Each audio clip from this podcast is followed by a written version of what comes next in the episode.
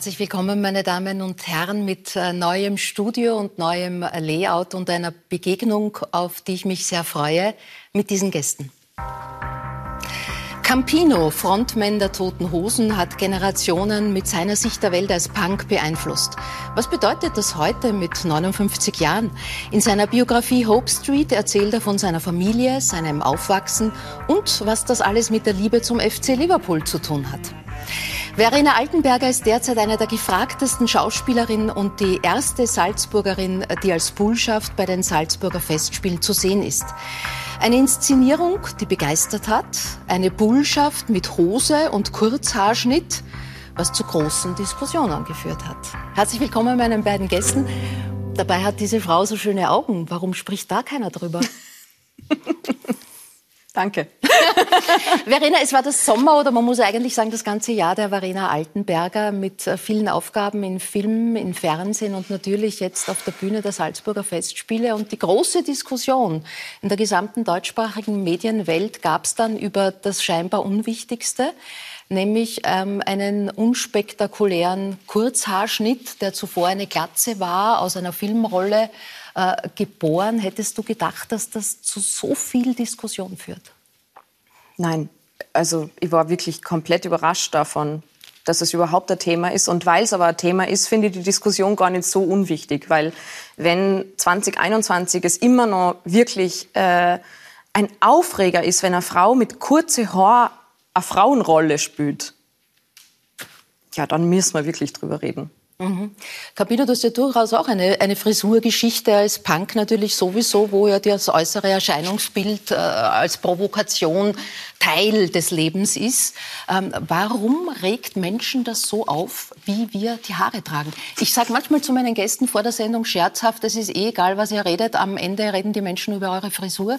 Das ist das Scherz gemeint, aber es ist ein bisschen was dran. Ja, na gut, bei mir war da nicht so viel Aufregung. Ich trage die Kurzhaarfrisur ja seit 40 Jahren. Ja, aber du hast ja verschiedene ähm. Frisuren durch. Du schreibst in deinem Buch, deine, deine Mutter konnte nicht im selben Raum frühstücken, weil ja, sie deinen klar. Anblick nicht ertragen hat. Na klar, also ich denke, äh, das ist ein gutes Mittel, um äh, um irgendwo ein Statement zu machen, auch auf jeden Fall in der Punkzeit so gewesen, ja, dass man einfach von vornherein klarstellt, mir kommt es hier nicht auf Äußerlichkeiten an.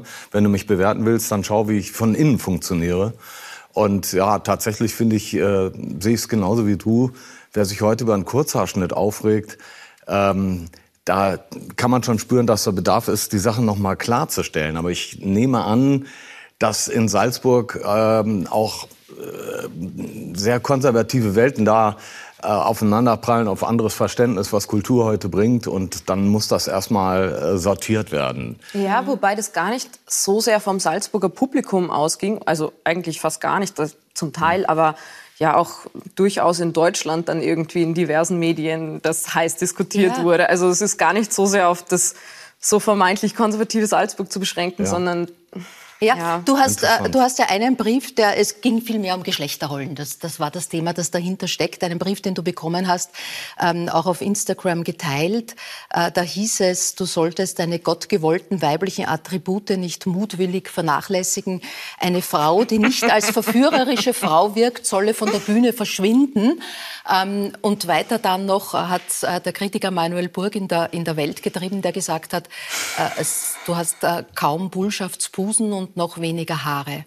Ähm, was tut so eine Kritik mit dir dann? Ja, vor allem hat er total vernachlässigt, dass ich einen D-Cup habe. Er muss sehr weit hinten gesessen haben. Entschuldigung. So, jetzt habe ich das auch einmal klargestellt. Nein, ich wollte ganz bewusst eigentlich diesen Kritiker und habe ich auch nie gemacht, namentlich nennen, auch nicht das Medium, in dem die Kritik gestanden ist. Ähm, Gut, das habe ich jetzt nicht erledigt. was, was mich an der Kritik in Wirklichkeit ähm, geärgert oder gekränkt hat, ist, dass ich mir gewünscht hätte, dass er wenigstens was Negatives über mein Spiel schreibt oder von mir aus über meine Aura oder so. Oder darüber, wenn es körperlich sein muss, dann was der Körper tut, was der Körper aussagt, wie er sich bewegt. Also man kann natürlich Körper von SchauspielerInnen beschreiben in ihrer Funktion. Das ist mein Instrument. Das, aber einfach in einer, ich weiß nicht, so langen Kritik einen Satz über die Frau zu schreiben und der lautet kaum Bullschaftsbusen, Ja, aber damit diskreditiert er sich ja Ja, finde ich Also ich auch. glaube, da muss man auch ernsthafterweise überhaupt kein Statement zu Ja. machen und man sollte sich davon auch nicht angegriffen fühlen, weil das äh, ist so dermaßen disqualifiziert, dass der arme Mann äh, um seinen Job sich ein bisschen Sorgen machen sollte wahrscheinlich. Äh, Schauen wir ganz Wie lange kurz, darf der das Ganz kurz rein, um ein paar Eindrücke aus dieser ähm, so umjubelten äh, Inszenierung von Michael Stürminger zu bekommen. Du bist mein Buhl. Und lieber Mann. Fühl mich wahrhaftig herzensjung und bubenhaft im Überschwung.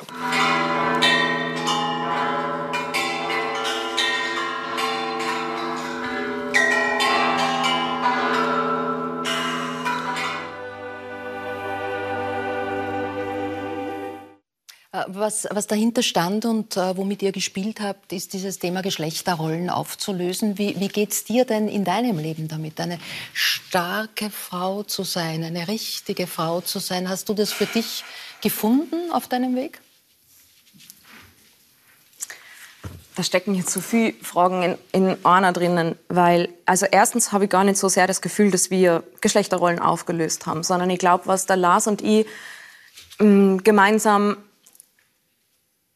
unausgesprochen miteinander gefunden und erlebt haben, ist, dass Mannsein und Frausein alles ist. Es gibt, es gibt keine, das ist weiblich, das ist männlich. Das ist, das ist konstruiert. Ich fühle mich zu 100 Prozent auf dieser Bühne ganz voll und weiblich und, und wahnsinnig gut in meinem Frausein. Und gleichzeitig sagst du aber in einem Interview, dass es keinen Tag gibt, wo du nicht über dein Gewicht nachdenkst. Also das zeigt ja dann auch, dass man, dass du auch aber nicht, auch nicht das frei eine, ist- bist. Das, das eine bin ich privat und das Ja, andere ja, bin ich als ja. Botschaft auf der Bühne. Und, und da fühle ich mich einfach hundertprozentig voll in meinem Frausein. Und ich glaube, Lars fühlt sich auch hundertprozentig voll in seinem Mannsein. Und das bedeutet, dass wir alles sind. Also wir, wir treffen uns in der Mitte, dann gehen wir zusammen vielleicht in Bereiche, die vermeintlich weiblich zugeschrieben werden, die, die vielleicht dann vermeintlich weich sind oder, oder em, empathievoll, emotional. Und dann gehen wir zusammen in eine Härte und in eine Wut, die dann vielleicht vermeintlich eben Männern zugeschrieben wird. Und was, was uns wichtig ist, ist, dass alles alles ist. Es gibt nicht den Mann und die Frau, sondern es ist das, wie man sich fühlt. Und ich fühle mich als Frau, ich bezeichne mich als Frau, ich, ich bin eine Frau und in dieser Inszenierung stehe ich als all das auf der Bühne. Und das, das ist weder stark noch schwach, das ist einfach alles. Und genauso für den Mann. Und ich glaube auch, wenn man von den starken Frauen redet, Birgit Minichmeier sagt das immer so ganz fantastisch. Ähm, es gibt nicht die starke Frau, was wäre denn dann die schwache Frau? Also ich glaube auch, dass gerade zum Beispiel Schwächen zuzulassen oder über Schwächen zu reden, ist ja auch wieder eine Stärke. Also wo, wo was ist denn stark, was ist denn schwach, was ist denn Frau, was ist denn Mann? Ich, ich finde, wir müssen einfach an den Punkt kommen, zu sagen, alles ist alles und schauen wir, wie wir uns fühlen, wie unser Gegenüber sich fühlt und akzeptieren wir das. Mhm. Kannst du damit was anfangen? Ist das dein, dein Bild, dein Gewordensein auch als Mann? Äh, ich kann da auf jeden Fall was mit anfangen. Ich denke, ähm, dass Schwäche und zu seiner Schwäche stehen absolut zum Leben dazugehört. Und ich fände das auch äh, dermaßen altmodisch und verkannt, wenn ein Mann das nicht zugeben dürfte oder so. Ja? Ähm, und genauso ähm, würde ich das dann auch für die andere Seite in Anspruch nehmen. Ich finde, äh, wir alle haben mutige Momente, wir haben Momente, wo wir äh, uns selber überraschen damit, aber genauso auch gibt es äh, Situationen, in denen wir unheimlich feige reagieren und äh, im Nachhinein auch darüber grübeln, wieso das sein konnte. Es hat also eher was mit einer Tagesform zu tun. Als die Art und Weise, wie wir auf die Welt geschickt werden, wurden grundsätzlich. Äh, Verena sagt, äh, bezeichnet sich selbst als Feministin und sagt aber, dass ihre Vorstellung von Feminismus eigentlich Humanismus ist. Trifft's das? Oder ist das jetzt zu groß? Oder kannst du es vielleicht ganz kurz äh, äh, verständlicher noch machen? Also ich glaube einfach, dass ein System, in, den, in dem alle Menschen gleichberechtigt sind, das beste System für alle Menschen ist. Und deshalb, also es geht ja nicht um eine Bevorzugung von Frauen. Es geht darum, dass wenn das die Wippe ist und da sind die Männer und da sind die Frauen, dann funktioniert es nicht, wenn einfach alle Frauen hochgehen, sondern es funktioniert nur, wenn man sich einfach in der Mitte trifft. Und dafür müssen manche mehr nehmen und manche mehr geben. Und ich glaube, dass aber das ausbalancierte System, das dadurch zustande kommt, das beste System für alle ist. Und deswegen ist es Humanismus und nicht Feminismus. Mhm. Ja, ich, ich, ich denke, wir, äh, Männer und Frauen sind, sind eben nicht gleich, aber sie sind auf jeden Fall gleichberechtigt. Und ja, ich finde äh, geradezu ja auch, dass das das Schöne ist, dass man auch als Mann einer Frau gegenübertreten kann und äh, ähm, es gibt nichts gegen Höflichkeit zu sagen. Ja, wenn man einer Frau die Tür öffnet, dann äh, hat das nicht unbedingt was mit alten Rollen zu tun oder so, sondern dann ist das einfach eine Höflichkeit, die auch in Ordnung ist. Und ich denke, da sind wir uns alle einig, solche Dinge sollte man nicht über einen Kamm scheren oder so. Da ist es ja teilweise auch ganz gut, ähm, sich darüber bewusst zu sein. Mhm.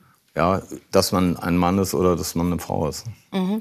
Ähm, wenn der Punk von Höflichkeit spricht, was verbindest du, äh, was verbindest du mit, mit Campino überhaupt, die Toten Hosen? Ist das so ich habe schon den ganzen Tag ein Album von Bonnie und Clyde, auf jeden Fall. Das ist so das Erste.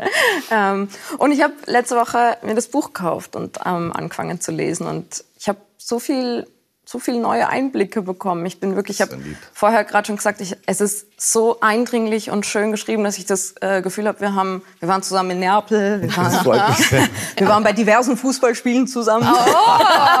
Nein, wirklich, es ist, es ist einfach ähm, so schön das persönlich und warm erzählt. Dank, ja. ja rührend. Äh, nimmst du Frauen zu Fußballspielen mit? Äh, Freundinnen, Bekannte, Schwester, ich weiß es nicht, wer auch immer jetzt einfach. Ja, also, also natürlich, ja, obwohl in dem Buch kommt eine Stelle vor, wo ich im Kopf so durchgehe, mit wie vielen Frauen ich beim Fußball war. Ja. Komme dann so auf zwei. Eine war meine Mutter, aber das ist natürlich Quatsch. Also ähm, zum Fußball geht man zusammen mhm. und äh, jeder ist da, glaube ich, willkommen und gern gesehen, der Lust an dem Spiel hat mhm. und an dem drumrum. Und ich muss wirklich sagen, das hat dem Sport gut getan, dass äh, der sich in den letzten Jahrzehnten sehr geöffnet hat, dass Frauen genauso mitfiebern und äh, dass da auch kein, äh, dass man sich nicht darüber wundert und ähm, dass das Ganze auch familiär stattfindet. Kinder, die Oma, alle kommen äh, ins Stadion und äh, so kann man das zusammen zelebrieren. Das war mhm. in den 70er, 80er Jahren doch eine deutlich härtere Männerangelegenheit und deshalb auch vom Vibe her teilweise unangenehm. Das kann man auch immer noch erleben bei gewissen Spielen und so. Ähm, also da tun Frauen im Stadion immer, immer gut, mhm. Äh, weil, es, weil es irgendwo die Situation so ein bisschen abkühlt in gewissen Momenten. Äh, Manchmal sind Männer auch einfach zu emotional. Gehst du ein Fußballmatch? Also was War euch verbindet, sind ja die Reds quasi, weil die Salzburger sind ja sozusagen Red Bull, äh, in dem Fall sind ja auch äh, in Rot gekleidet, so wie FC äh, Liverpool. Die waren, die waren in Österreich im vergangenen Sommer drei Wochen lang. Ja, ja, das stimmt. Aber ich meine, es geht ja, äh, gut, ich habe Liverpool genommen jetzt als Beispiel ja, für, äh, für Fansein. Es geht mir eigentlich weniger um den Verein als um eine Leidenschaft.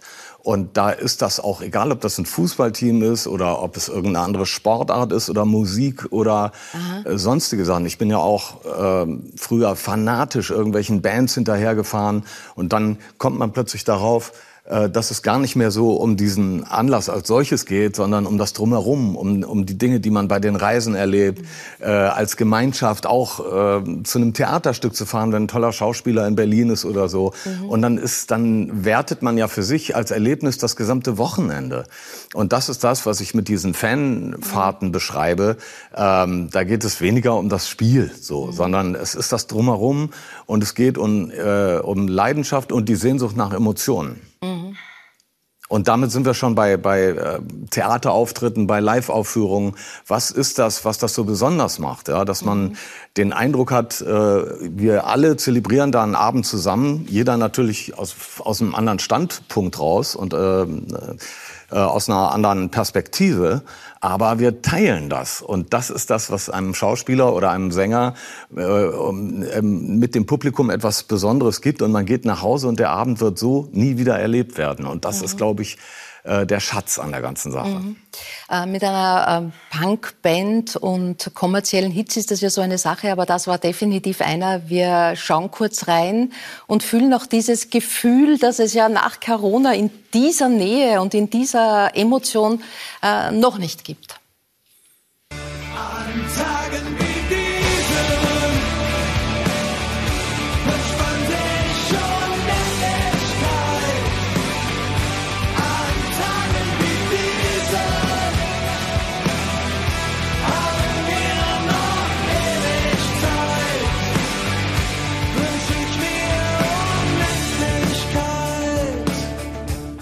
Wenn du diese Bilder siehst äh, von damals und sie jetzt vergleichst mit wem du, äh, was du im Moment auf der Lesetour äh, erlebst, äh, eigentlich hätte heuer eine große Tour sein sollen, die ist jetzt mal verschoben.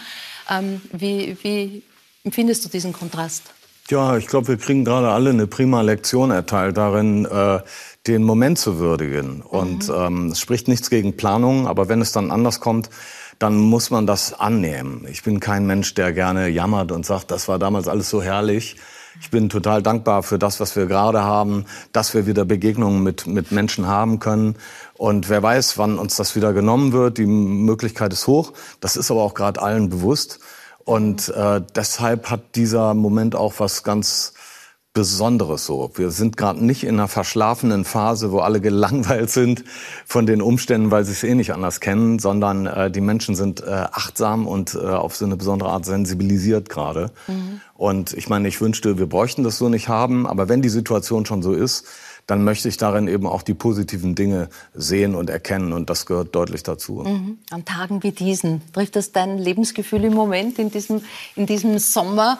Ähm, wenn du dann auf der Bühne stehst, was, was nimmst du für dich aus dem Jedermann mit, aus diesem Leben und Sterben des reichen Mannes? Ja, am meisten hat es mich gerade geschreckt, weil haben wir noch ewig Zeit. Mhm. Also, weil das natürlich auch unser Thema im, im Stück ist, dass mhm. wir vielleicht nicht ewig Zeit haben. Ja, Und dein, dein Facebook-Account, da hast du als Titelbild uh, What are we going to do with all this future? Warum ist das dein, dein Titelbild? Weil so viel drin steckt, was irgendwie mich interessiert. Also die Frage nach, wie viel Future haben wir denn noch? Also gerade also seit diesem neuen Bericht zur Klimakrise frage ich mich wirklich. Ähm, also ich habe schon in mir noch mal einen neuen, eine neue Angst entdeckt zu.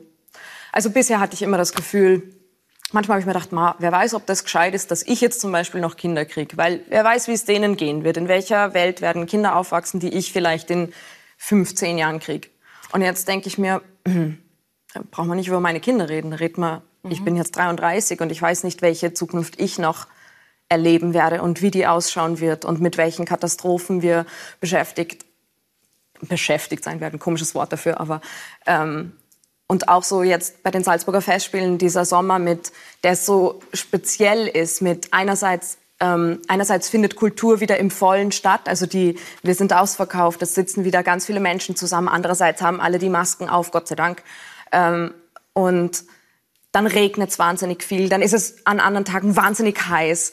Und wir sind uns eigentlich alle einig, dass wir nicht wissen, ob dieser Sommer wie vor zwei oder vor fünf Jahren jemals wieder so sein wird oder ob das jetzt irgendwie das ist. Ja gut, vielleicht fallen die Masken mal weg, vielleicht wird es einmal noch viel heißer, vielleicht regnet es einmal noch viel mehr. Aber ich frage mich wirklich, was für eine Future, ähm, Future als Zitat, was für eine Zukunft da jetzt ist, wie lange sie geht und was wir jetzt noch schaffen, daran zu ändern. Also ich wirklich finde wirklich, es ist Zeit, das Ruder panisch versuchen herumzureißen und nicht irgendwie ähm, nochmal eine Pressekonferenz anzusetzen und in Ruhe zu überlegen, sondern es ist wirklich Zeit für Panik und das war's schon vor ein paar Jahren. Aber also da hat's mich wirklich jetzt vor ein paar Tagen, vor ein paar Tagen nochmal richtig gerissen in dem Zusammenhang mhm. und wir haben nicht Zwischen ewig Zeit. Katastrophenmüdigkeit und einer neuen Angst, äh, die sie in sich entdeckt hat, sagt Verena. Kennst, kennst du das Gefühl? Äh, ich versuche keine Angst zu haben, aber meine mhm. Zukunft ist ja auch weniger. Ich muss mir über, über weniger ja, Sachen da. Wer weiß das schon? Wer weiß, wer weiß das? das? Ich, äh, das ist eben auch das Ding.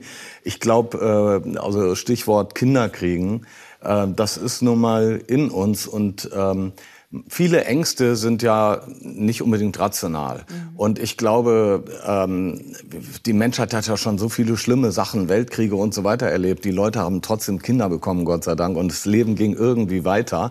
Und ich glaube nicht, dass wir jeder kann für sich eine Entscheidung treffen, ist ja total legitim. Aber ich glaube, man muss sich auch nicht schlecht fühlen oder so, nur weil man für sich dann sagt, äh, ich möchte noch ein Kind haben nein, oder um so. Gottes Das, ist, nein, nein. das sind letztendlich auch unsere Spuren. Und da finde ich, äh, ist das was total äh, äh, zufriedenstellendes, dass wir alle erstmal Ergebnis unserer Eltern sind. Auch wenn die sterben, wir sind noch da. Wir sind deren Spuren und unsere Kinder, das sind die Spuren von uns, die wir hinterlassen. Und ich finde, dann kann man viel beruhigter auch äh, mhm. sich dann in die Kiste legen. ja. Und, äh, also, äh, dein, dein Sohn das verändert in dir diese Sicht? Ja, klar. Ich meine, äh, das Vaterwerden war schon eine wirkliche Drehung. Und ich denke, er ist zum letzten Mal eine wirklich große Persönlichkeit gewesen, der viel in mir verändert hat. Ja, man kommt ja dann irgendwann im Leben in so eine Phase, da denkt man, man kann alles besser und so weiter. Aber die Kinder, ohne es zu wollen, die wirbeln nochmal das ganze Leben und auch alle Prioritäten durcheinander. Und das mhm. äh, tut, glaube ich, allen von uns dann sehr, sehr gut. Mhm. Und äh, das ist auch interessant, sozusagen an mir dann selber zu entdecken, was ich, ohne es zu wollen, von meinen Eltern übernommen habe. Dass ich plötzlich dieselben Drohungen ausspreche wie mein Vater zu mir, äh, dass man ähm, irgendwelche Verbote ausgesprochen hat und die dann auch einhalten muss, obwohl einem das zuwider ist. Das sind alles so Dinge, also sozusagen über meinen Sohn habe ich meine eigenen Eltern viel besser kennengelernt und denen auch wahnsinnig viel verziehen im Nachhinein. Mhm. Ja. Äh, äh, die Familiengeschichte ist ja eigentlich der rote Faden des Buches, zusammengehalten durch diese Leidenschaft zum Fußball. Äh, ein letztes Mal zum Jedermann. Du bist mit der, der ehemaligen Bullschaft Birgit Minichmeier gut befreundet. Klaus-Maria Brandauer, ähm, ihr habt sich auch über die Arbeit befreundet eigentlich. Ja. Was steckt für dich in dem Stück? Was nimmst du mit am Ende? Was ist es am Ende? Es sind nicht die guten Werke, es ist der Mammon, es ist der Glaube. Was, was, was bleibt, was zählt? Sind das Gedanken, die wichtig sind in deinem Leben? Naja, als erstes so, was ich mitbekommen habe, ist das ja äh, ein Ritterschlag, das zu spielen. Und das ist eben gesellschaftlich ein immer wieder hochdiskutiertes Ding. Deshalb wahrscheinlich auch klar, dass das mit den Haaren genau hier rauskommen musste. Aber als erstes würde ich mitnehmen, dass das eine Ehre ist, dass das ähm, etwas ist, was man in einer Vita stehen haben möchte, wenn man äh, das Schauspiel auch ernst nimmt. Und ich glaube, was die, lass mich nicht zu weit gehen, aber ich glaube, was die eigentlichen Herausforderungen angeht, da sind für dich sicherlich andere Rollen, äh, das, wo du noch viel, viel mehr reingeben kannst und wo, die dich wahrscheinlich auch mehr berühren. Aber es ist, meiner Meinung nach, sind diese Salzburger Festspiele, das ist ein Standard, den man haben muss und äh, deshalb ist, kann man da nur gratulieren zu. Und, mhm. ähm, so Was euch äh, beiden auch verbindet, ist, dass ihr beide Künstler seid, die sich gesellschaftspolitisch auch immer wieder, immer wieder deutlich äußern. Ähm, ähm, lass uns ausgehen äh, von einem alten Bild. Das zeigt dich. Du hast ein Interview damals mit Angela Merkel geführt. Ja. Aber was, das ist schon viele Jahre her. Was würdest du sie heute fragen wollen? Und das Bild sagt ja doch trotzdem so viel in, in, in ihrem äh, in Ihrem Blick und auch in deinem, ja, es ist schon ein paar Tage kurzer her. Frisur, kurzer Frisur. es ist ein paar Tage her, ja, genau. genau. Tolles Foto. Äh, was würdest du jetzt, die scheidende Bundeskanzlerin, äh, wie blickst du auf sie? Was würdest du sie jetzt fragen in einem Gespräch?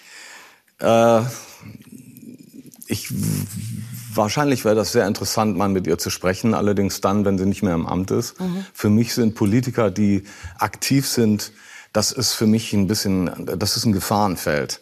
Ja, ähm, das kann immer sehr schnell ausgenutzt werden. Ähm, da wird Nähe gesucht oder hergestellt, die eigentlich nicht da ist. Oder man fühlt sich durch den Druck in der Öffentlichkeit ähm, in eine Rolle geschoben, die man gar nicht einnehmen will. Ich kann mich erinnern, dass ich äh, manche Dinge, die Frau Merkel getan hat, wirklich gut fand und das auch äh, geäußert habe. Und schon hieß es äh, der Merkel-Fan äh, und so weiter.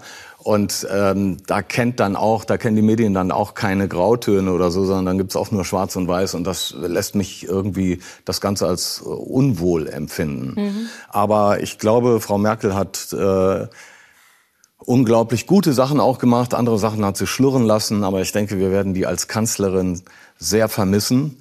Und ich glaube, sie ist ein tolles Beispiel dafür, was Frauen bewegen können in der Politik, während da viele ähm, äh, Staatschefs äh, wie, wie, wie ein Hahn auftreten und gegenseitig äh, sich versuchen, den Schneid abzukaufen. Da war sie immer so sehr, sehr ausgleichend und man kann das sehen, was die für einen Ruf im Ausland hatte äh, dass das wohlwollend weltweit aufgenommen wurde. Und insofern denke ich, äh, war die für uns ähm, wirklich nicht das Schlechteste, was dem Land passieren konnte. Und insofern wünsche ich ihr, dass sie jetzt in der Zeit danach ihr Leben noch mal anders genießen mhm. kann. Und ich bin mir total sicher, dass wir von ihr nicht enttäuscht werden, was Engagements in der Wirtschaft später angehen wird oder so, wie viele andere mhm. Ex-Kanzler das gemacht haben. Mhm. Äh, da ist die einfach ganz solide und berechenbar und in ihrer Normalität natürlich wieder genial, mhm. finde ich. Wie blickst du auf den deutschen Wahlkampf derzeit? Traurig. da spielt sich nicht viel ab. Es geht um, äh, um das Verhindern vom Schlimmsten. Ja, das kleinste Übel wählen, aber das sollte natürlich jeder tun. Also mhm. raushalten ist nicht und äh, das ist schwierig, weil man sich für keinen der Kandidaten wirklich begeistern könnte, weil alle ihre Schwächen haben. Aber es hilft ja nicht, wie man so mhm. schön sagt. Gibt es für dich einen Kandidat oder eine Kandidatin aus der Politik, wo du sagst, da würdest du gern mal an einem Tisch reden, denen tief in die Augen blicken und mit denen reden? Das ist eine Frage, über die ich länger nachdenken müsste. also spontan gibt es nicht den Nein, das ist mir zu heikel, als dass ich mhm. da spontan antworten würde. Das verstehe ich gut. Nein, das verstehe ich gut. Das, das, soll, das, soll, ja auch so sein. Äh, mit deinem gesellschaftspolitischen Engagement hältst du nicht hinterm Berg. Zuletzt im Kino Mi Oui, ein Film, in dem du eine Seenotretterin spielst. Wie bei vielen Rollen äh, begibst du dich vorher in die Lebenswelt. Ähm, du hast Moria besucht. Ähm, Kannst du uns davon erzählen, was, was deine Eindrücke waren? Also wir haben 2019 im Sommer auf Lesbos gedreht ja. und ähm,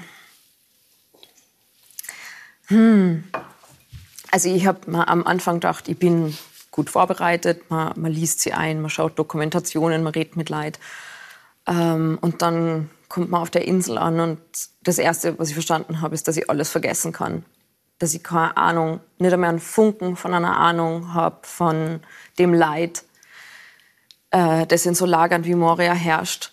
Ähm, und was wirklich Menschen auf der Flucht durchmachen. Ähm, auf dieser Insel passieren so absurde Sachen. Also das ist es ist nur stellvertretend eine Insel, aber es ist eine Insel innerhalb der Europäischen Union, ähm, auf der Menschen sterben, auf der 500 Menschen ein Dixie-Klo teilen, auf der Frauen und Kinder unter Plastikplanen im Schlamm schlafen über Jahre, weil ihr nächster Termin, wo sie sich irgendeinen Stempel abholen, im nächsten Jahr im April ist. Und da kriegen sie nur einen Stempel für den nächsten Termin, der dann wieder irgendwann ist. Also da wird Hoffnungslosigkeit gezüchtet geradezu. Und ähm, Menschen, die auf diesen Gummibooten übers Mittelmeer kämen, die nachts im, auf dem stockfinsterer See sind, die teilweise nicht schwimmen können. Ähm also was ich mir einfach immer gedacht habe, ist, wie, wenn man das einmal gesehen hat und so für eine Sekunde das Gefühl hat, jetzt habe ich vielleicht was verstanden, wirklich für eine Sekunde kann man es greifen, dann ist es schon wieder weg.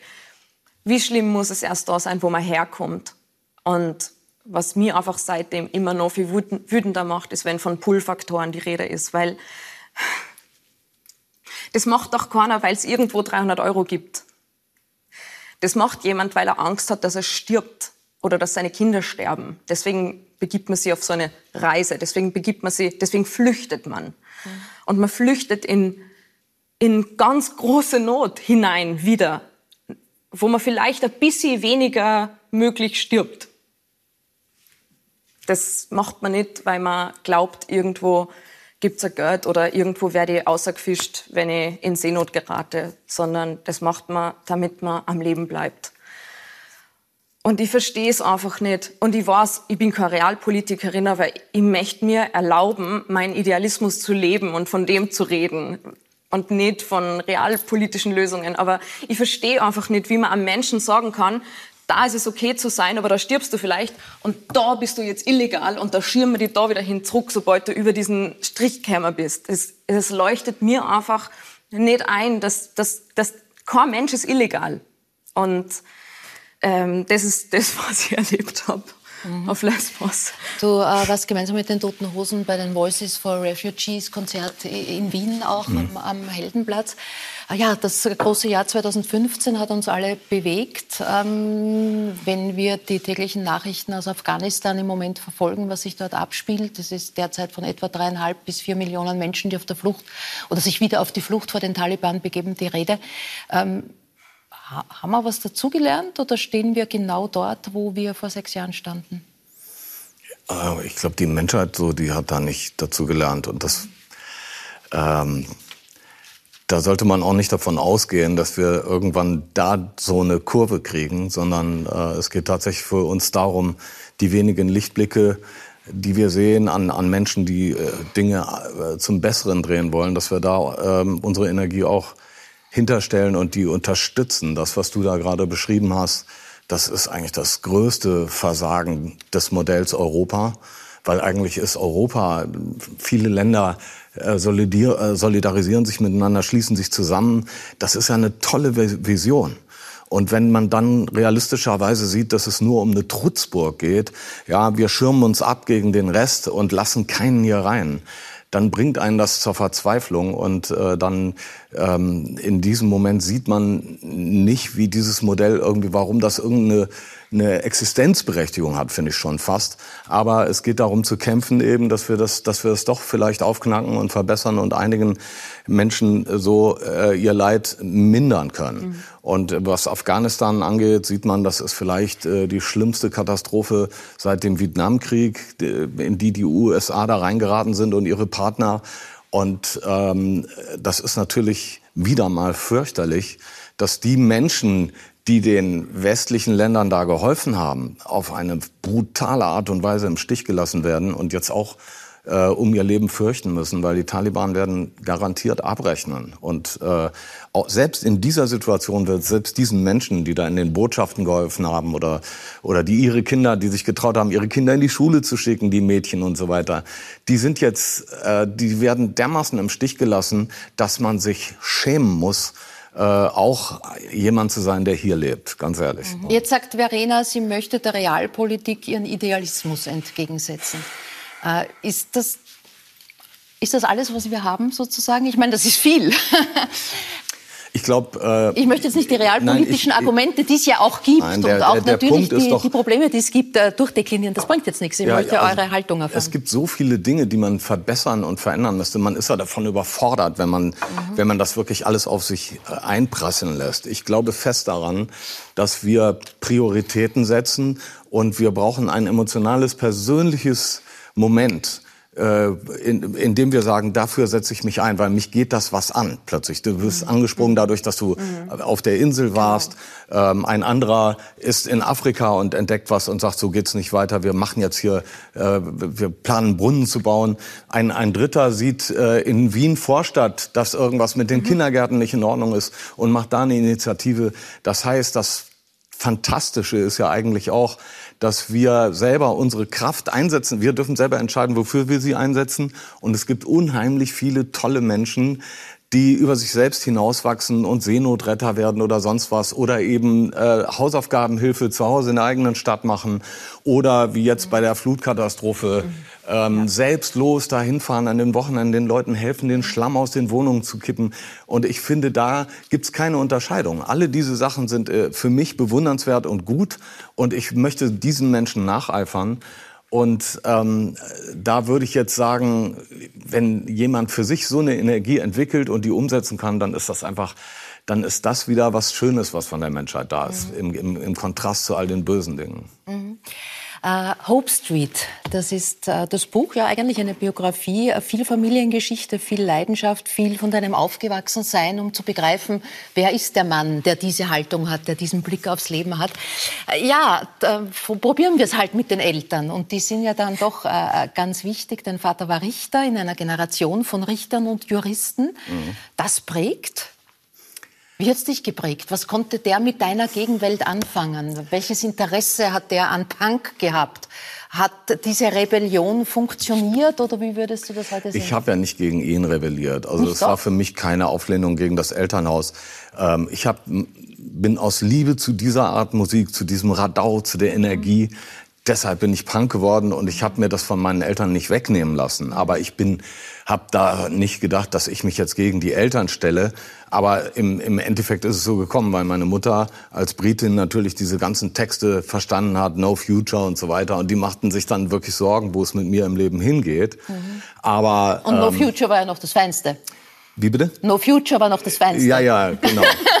ja, klar. Ah, aber irgendwann sind die dann auch mal bei einem Konzert von uns gewesen. Also meine Mutter an einem anderen Tag als mein Vater. Aber es hat bei beiden dasselbe ausgelöst. Sie haben an diesen Abenden verstanden, dass wir eben nicht nur destruktiv sind und, und böse oder böswillig, sondern dass wir eine gute Energie daraus senden und dass das was Konstruktives hat. Und dann sind die beiden Fans geworden. Und vor allen Dingen mein Vater ist mir immer hinterhergefahren. Also selbst wenn ich ihm gesagt habe, du heute in Aachen, da gibt's gar keine Parkplätze, komm bitte nicht.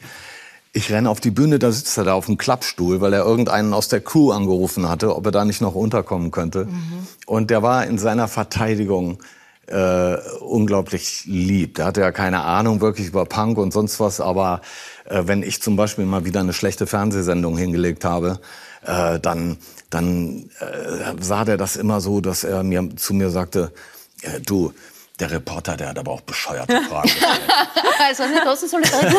Was war das äh, schönste Lob oder die härteste Kritik, die du von ihm bekommen hast? Das schönste Lob äh, war nach seinem Tod, als wir aufräumen mussten und seinen, den Schreibtisch sortieren mussten und so. Und da ist mir ein kleiner Schuhkarton in die Hände gefallen, wo er fein säuberlich alle äh, Kritiken über uns ausgeschnitten hatte.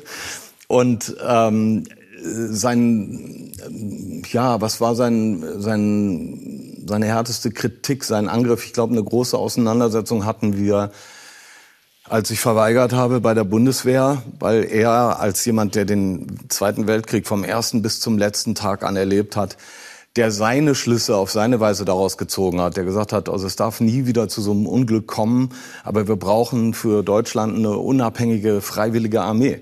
Und dass sein Sohn dann gesagt hat, ich gehe da nicht hin, das war für ihn äh, nicht leicht und das äh, war wirklicher Zündstoff und da ging es um mehr als die üblichen Vater-Sohn-Geschichten oder so, sondern das war, da prallten zwei Philosophien aufeinander und dann ist es nicht einfach für einen 20-Jährigen gegen so einen erfahrenen Stalingrad-Mann vernünftige Argumente zu bringen. Das mhm. war vielleicht für mich die krasseste Auseinandersetzung, die ich mit ihm habe, hatte.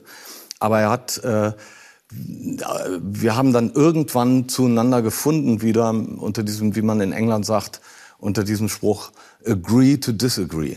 Ja, wir sind nicht einer Meinung, aber wir machen unser Leben und unsere Beziehung weiter und das kratzt unsere unsere Freundschaft, unsere Liebe und unser Vater-Sohn-Verhältnis nicht an. Mhm. Äh, die Mama war äh, Britin. Ähm, hat eigentlich schon eigene Träume gehabt. Sie wollte Schriftstellerin werden, in Oxford genau. studieren. Sie wurde Hausfrau und siebenfache Mutter. Ein Kind ist dann schon verstorben. Ähm, äh, die Tatsache, dass du vor zwei Jahren die britische Staatsbürgerschaft angenommen hast, war das eine Liebeserklärung an sie? Ja, kann man so sagen. Ähm, das ist seit ihrem Tod, auch seit dem Tod der Großmutter und so weiter, ist mir da eine Verbindung nach England verloren gegangen ähm, die ich über, diesen, über dieses lächerliche Stück Papier, über den Ausweis wiederhergestellt habe.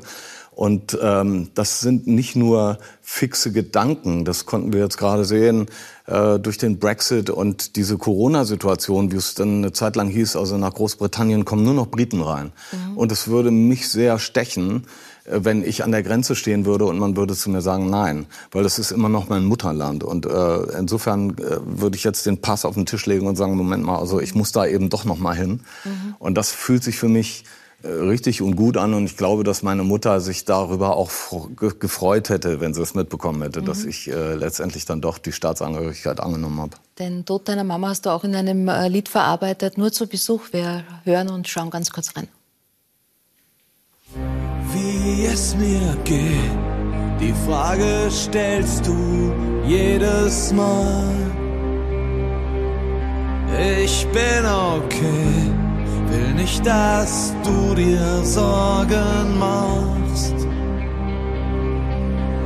Und so rede ich mit dir wie immer, so als ob es wie früher wäre,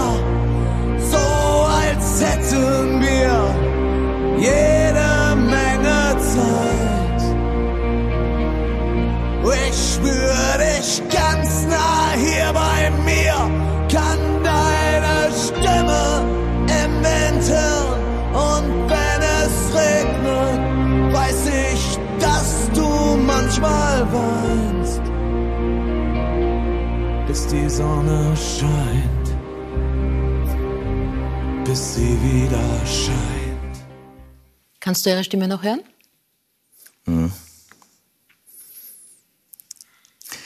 Mich überrascht das jetzt. Also ich hatte nicht damit gerechnet. Deshalb ähm, äh, äh, muss gerade dann denken, das ist ein Lied, das habe ich in 15 Minuten geschrieben. So sieben Wochen nachdem sie tot war. Vielleicht das schnellst geschriebenste Lied. Ich habe da auch nie wieder was korrigiert. Das kam einfach aus mir raus. So. Und ähm, dann habe ich erstmal meine Geschwister gefragt, ob das für die in Ordnung ist oder ob ich zu weit gehe mit dem, was ich beschreibe. Und dann haben die gesagt, nee, nee, mach mal. Und so ist das, ähm, so ist das Lied dann rausgekommen. Dann lassen wir dich ein paar Momente damit allein, habe ich jetzt das Gefühl, dass Ja, das ist ganz, okay. dass das Ist ganz gut okay. wäre, Verena. Ähm, boah, da stöhnt sie gleich tief. Und die, ähm, deine Mama ist auch nicht mehr da. Äh, sie ist äh, so wie die Eltern von Campino an Krebs verstorben. Ähm, du hast jetzt ähm, deswegen der Kurzhaarschnitt und zuvor die Glatze eine Krebskranke dargestellt. Ähm, wie nah kommt dann so eine Rolle, wenn man einen so persönlichen Bezug hat? manchmal zu nah. Also ich habe schon gemerkt, bei Unter der Haut der Stadt heißt der Film, der dann vielleicht nächstes Jahr ins Kino kommt. Ähm, es war schon so ein Drahtseilakt, ein bisschen ähm, zwischen, man weiß einfach, also ich finde, ich funktioniere als Schauspielerin so, dass ich dann das Gefühl habe, viel geben zu können, wenn ich mich sehr gut auskenne. Und damit meine ich aber emotional auskennen, nicht jetzt fachlich. Also wenn ich emotional sehr genau verstehe, was meine Figur da tut, dann kann ich, dann habe ich das Gefühl, ich kann das so wieder erzählen, dass es im Idealfall Empathie bei wem Dritten auslöst. Und wenn in dem Fall hatte ich emotional einfach sehr viel Ahnung davon und ähm, es war aber dann schon so ein bisschen der Drahtseilakt, dass ich manchmal, manchmal hatte ich Angst, dass das Private mir dann fast im Weg steht, weil es ist nicht die Geschichte meiner Mama, es ist auch nicht meine Geschichte, sondern es ist immer noch eine Rolle. Und ich glaube, dass wir das zusammen immer wieder gut geschafft haben, aber äh, ich musste da schon mich selber manchmal so, ähm, ja, also wo ich normalerweise im Spiel so funktioniere, dass ich alles in mich ranlasse, ran, ran, ran, musste ich da zum ersten Mal sagen, ah, ah, ah, ist, ist jetzt nicht das, ist was anderes, eine Geschichte. Hast du ihre Stimme noch im Ohr? Ich habe drüber nachgedacht, wie du gerade den Campino gefragt hast. Ist zu privat, lasse ich euch. ähm, teilst du das mit deiner Schwester? Äh, Judith ist auch Schauspielerin. Ja. Wie, wie ist das jetzt für die, diese Situation des großen Erfolgs ihrer Schwester?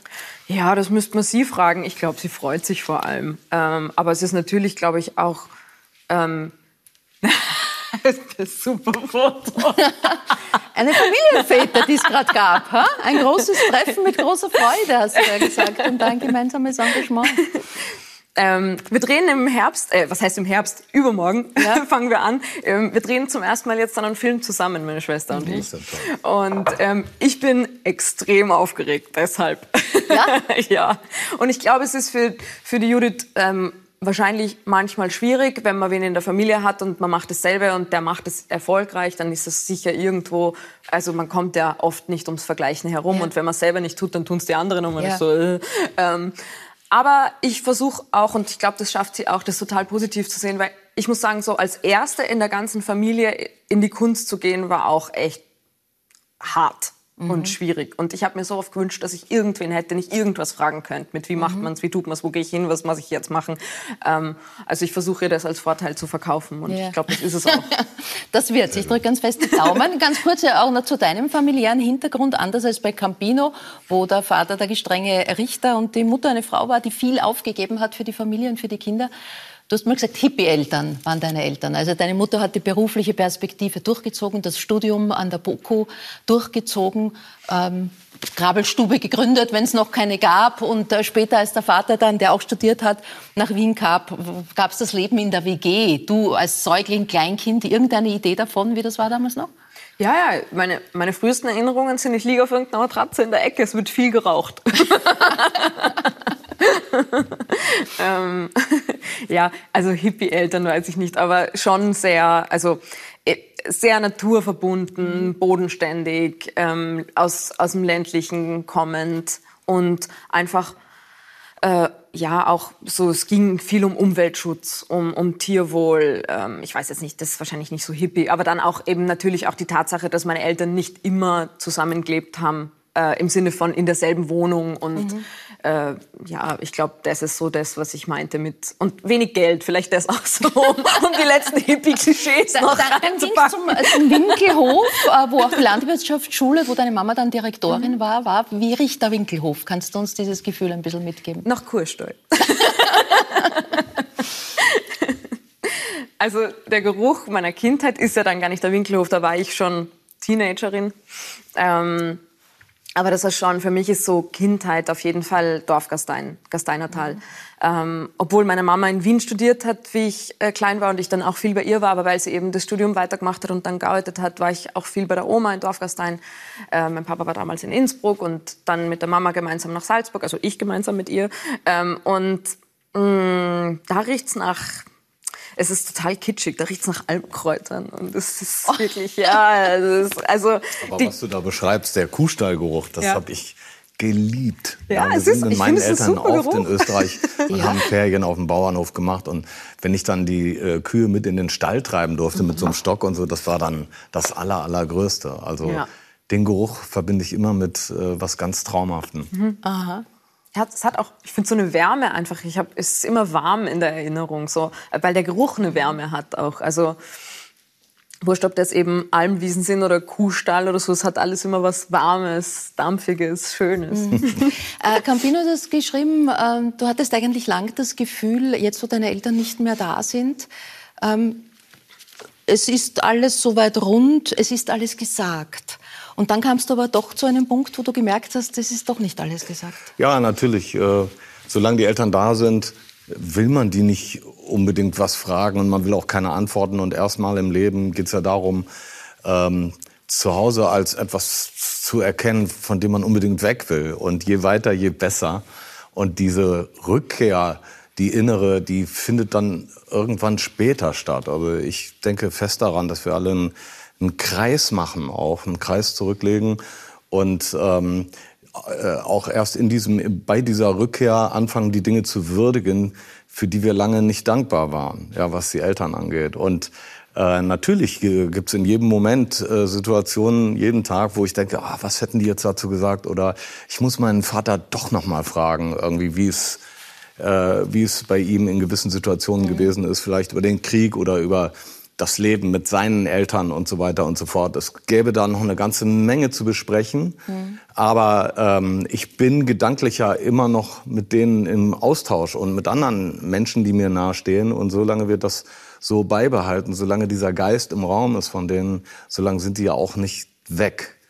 Und äh, das ist eben das Schöne, so wie ich eben schon gesagt habe, dass ich ja letztendlich eine Spur von denen bin. Und die sind deshalb sind die durchaus noch mit Wirksamkeit dabei, was die Entwicklung der Welt angeht. Du machst im Buch auch Gedanken, wo du mal begraben sein willst. Und da gibt es natürlich viele Optionen. Ist es England, ist es Deutschland, ist es Familiengrab, ist es das tote Hosengrab, das ihr euch schon zugelegt habt als, Ja. als Familie, die ihr als Band seid? Naja, mit dem Bandgrab, äh, wir haben äh, halt äh, eine Grabstätte angemietet in, am Düsseldorfer Südfriedhof. Und Da sind jetzt schon drei Leute drin. Unser ehemaliger Manager, ein Schlagzeuger von uns von früher.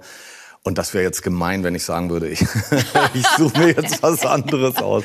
Also äh, mit gehangen, mit gefangen. Da werde ich äh, sicherlich äh, landen, aber ich würde vielleicht ähm, meine Freunde bitten, so ein Löffelchen von meiner Asche doch noch nach Cornwall und ein Löffelchen nach Berlin zum Friedhof. Also ähm, das wäre dann die optimale Lösung für mich. Also ich denke da an eine Teilung von diesem, von diesem Tontöpfchen mit dem Zeug.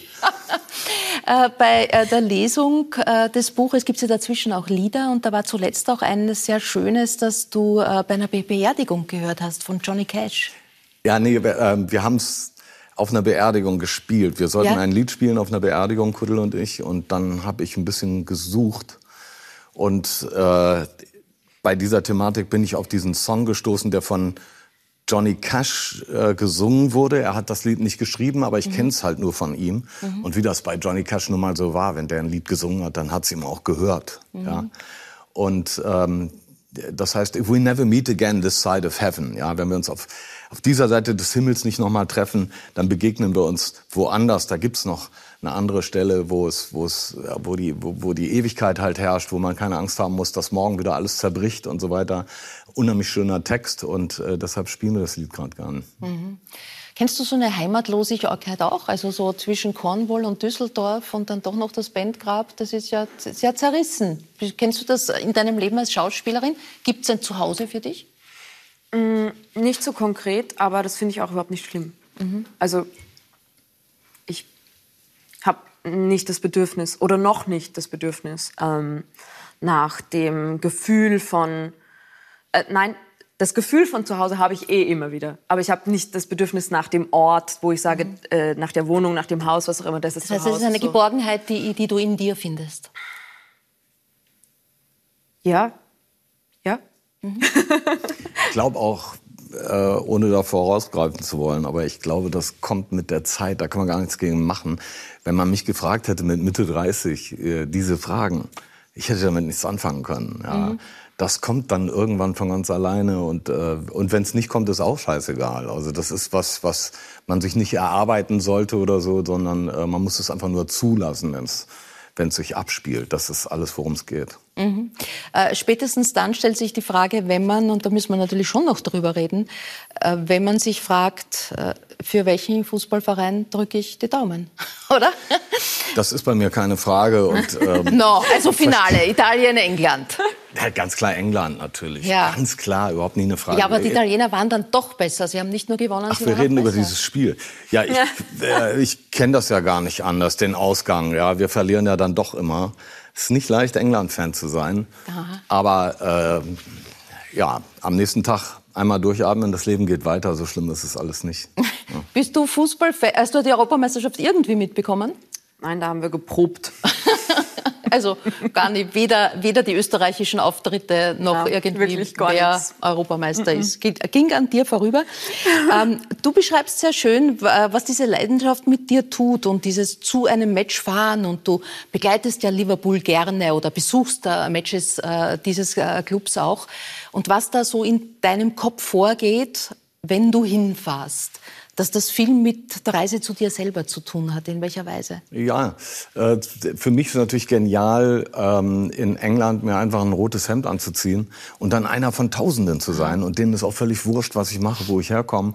Und diese Anonymität und dieses in der Menge sich begeistern können für irgendwas, das liebe ich natürlich. Ich war immer äh, auch bei äh, Rockkonzerten oder so, bin ich immer vorne gewesen, wo die Action war, wo, wo man sich gegenseitig gerangelt hat und wo man geschwitzt hat und sich zusammen wieder hochgehoben hat. Ich mag diese Energie halt.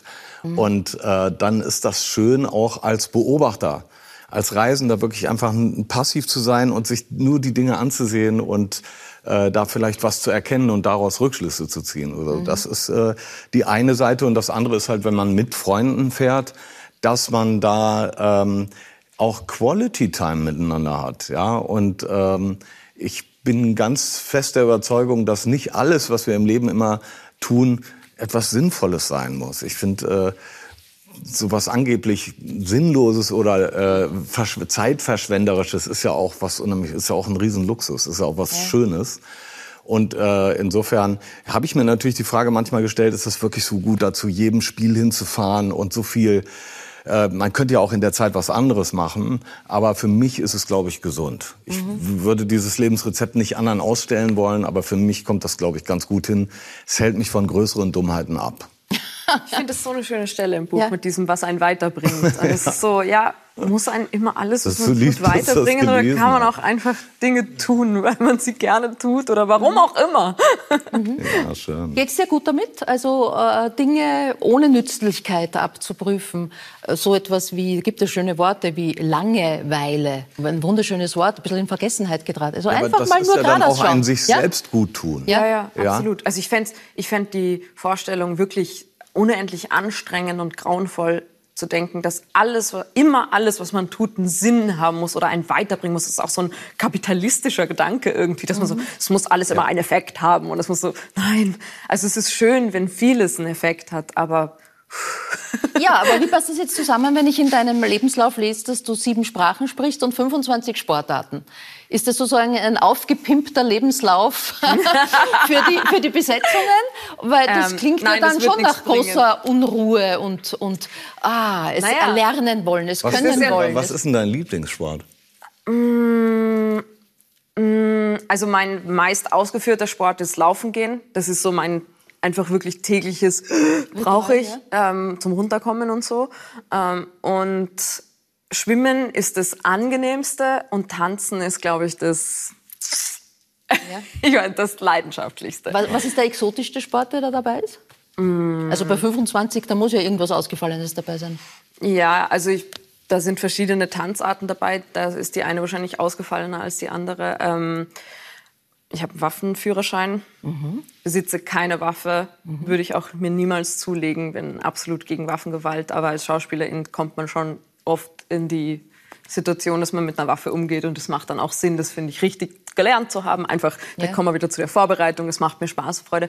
Ähm, äh, äh, Kindheit und Jugend am Land und in einer kleinen Stadt, da kommen automatisch einfach echt viele Sportarten zusammen. Das ist so, wa- was macht man, wenn man das, man geht in Vereine. Das ist so, das war bei uns so, also ich war halt in dem Verein, in dem Verein, in dem Verein und in jedem Verein macht man zwei Sportarten, dann Wandern, Skifahren, Eislaufen, Snowboarden, habe ich keiner mit vier. Das passiert einfach automatisch so, weil das tut man so. Man, man, man stellt das Kind mit drei auf die Ski, vor auch wieder.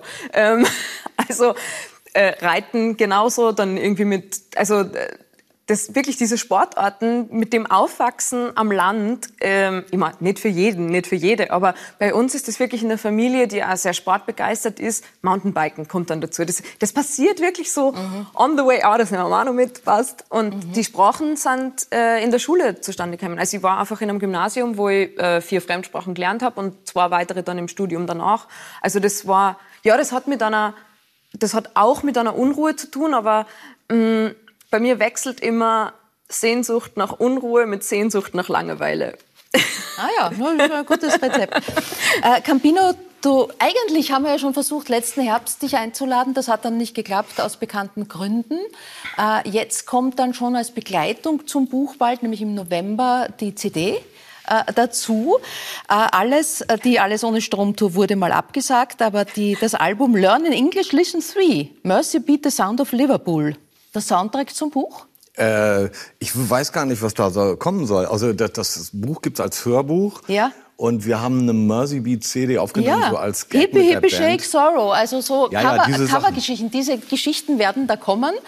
Äh, Ja, die sind schon draußen. Die, Ah, die sind, schon sind schon draußen. draußen und schon längst wieder archiviert. Und, ah, längst äh, schon wieder. Ist das so ein bisschen der Sound dieser Zeit Ja, oder ja, der, der Gegensound auf je, zur nee, Zeit? nee, auf jeden Fall ging es bei dieser Mercy Beat Geschichte darum, dass ich äh, während des Buch halt, äh, während des Buchschreibens nochmal recherchiert habe, was da in den 60er Jahren in Liverpool los war. Mhm. Genau auch die Zeit, wo die Beatles und viele andere Liverpooler jugendliche Mhm. Bands nach Hamburg verschifft worden und so für Arrangements.